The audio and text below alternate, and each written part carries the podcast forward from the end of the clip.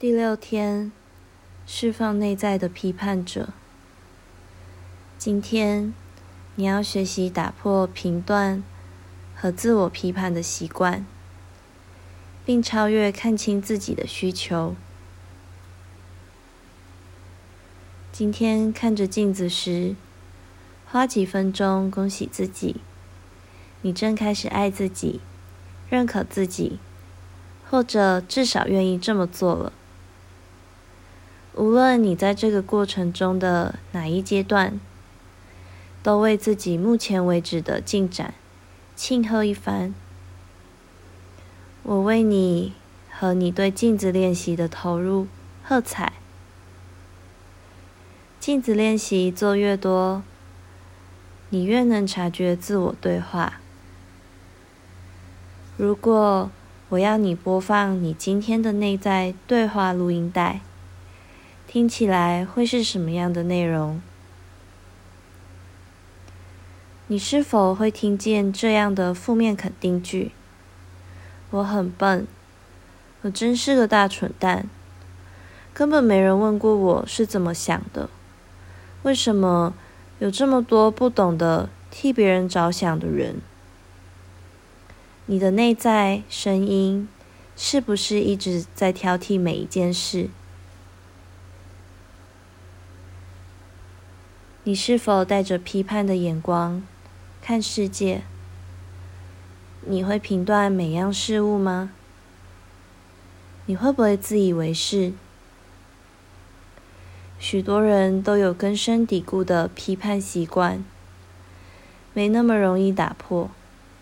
我以前也是从早到晚抱怨个不停，充满自怜的情绪。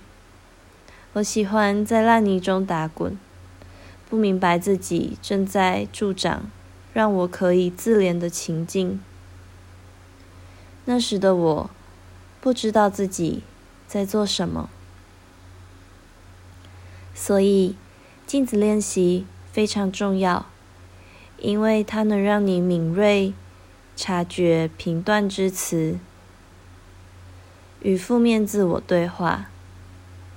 然后尽快释放你内在的批判者，除非超越看清自己、怪罪人生的需求，否则你没办法爱自己。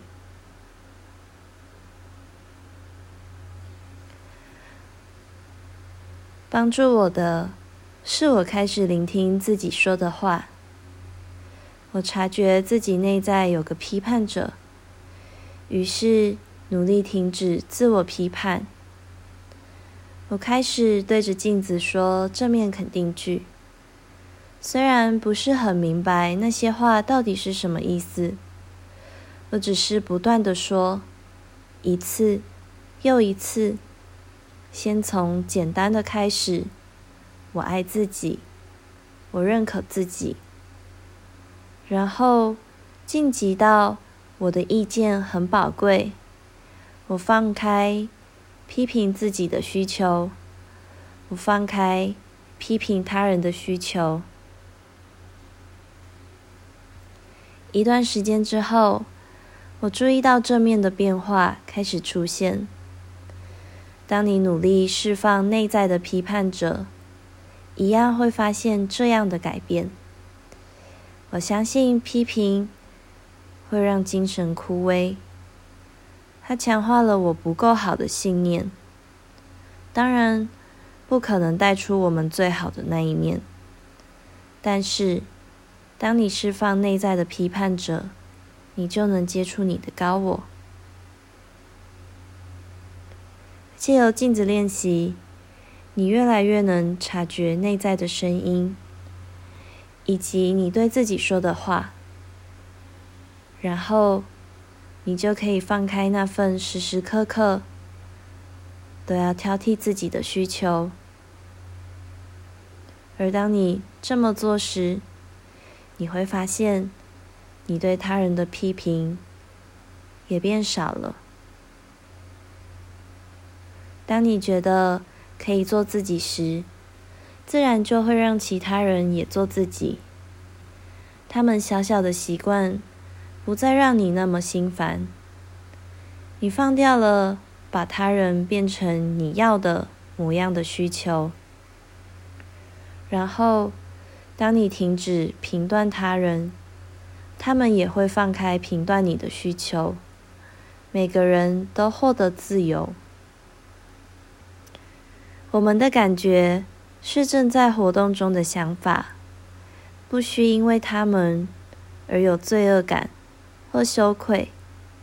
那些感觉是有作用的，而当你从心智与身体中释放负面想法，你就能腾出内在空间，让其他更正面的感觉和体验进来。请说这个肯定句：我现在释放内在批判者，走进爱里。是安全的。第六天的镜子练习，找一个安静、有镜子、让你觉得安全且不受打扰的地方，看着镜子，凝视你的双眼。如果还是不太习惯这么做，就把注意力。放在嘴巴或鼻子上，跟你的内在小孩说话。你的内在小孩想要成长、茁壮，而且需要爱、接纳和赞美。现在，说出这些肯定句：我爱你，我爱你。而且，知道你已经尽力做到最好。你现在就已经很完美了。我认可你。在真正感觉内在声音比较没那么有批判性之前，你也许想要多做几次。这个练习，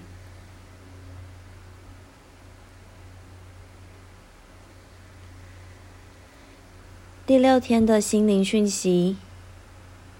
我如实的爱并接纳自己。我们都有些自认为无法被接受、无法被喜欢的部分。如果真的对某些部分的自己很生气，通常，我们就开始自虐。我们滥用酒精、药物或香烟。我们大吃大喝。我们在情绪上痛扁自己。而我们做的最糟糕的一件事，比其他任何事物更具伤害性的事，就是批判自己。我们必须停止所有批评。一旦养成不批判自己的习惯，很神奇的是，我们就会停止批评他人。我们了解到，每一个人都是我们的印象。我们在他人身上看见的，也会在自己身上看到。抱怨某人时，其实是在抱怨自己。当我们可以真正爱自己、接纳自己，就没有可以抱怨的东西了。我们无法伤害自己，也无法伤害别人。让我们发誓，不再为任何事物批判自己。现在。请找一个舒服的姿势，闭上你的眼睛，做几个深呼吸，深吸，深吐。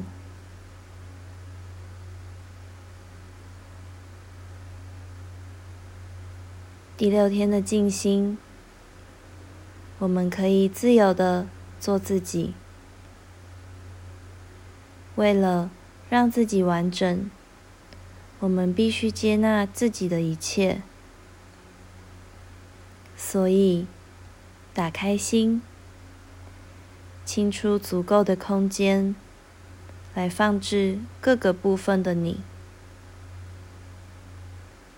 你自豪的部分，你觉得丢脸的部分，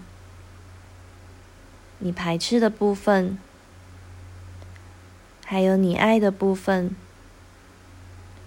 他们都是你。你很美，我们所有人都很美。当你的心充满对自己的爱。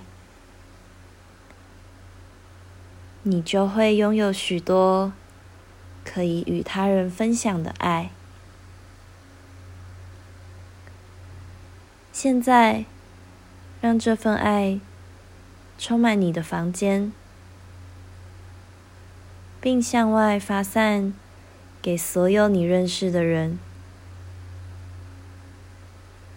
观想你在乎的人就在房间的正中央。这样，他们就能接收从你的心溢流出来的爱。